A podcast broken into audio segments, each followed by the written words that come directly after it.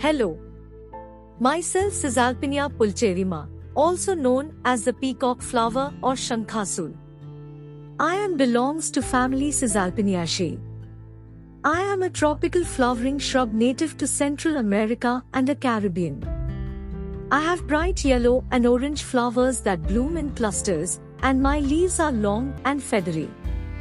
My flowers are very attractive to bees, butterflies, and hummingbirds. I can grow up to 10 feet tall in the right conditions, but I prefer full sun and well drained soil. I am drought tolerant once established, so I don't need much water. I make a great addition to any garden or landscape because of my vibrant colors and easy care requirements. Plus, I'm a great choice for attracting wildlife to your yard.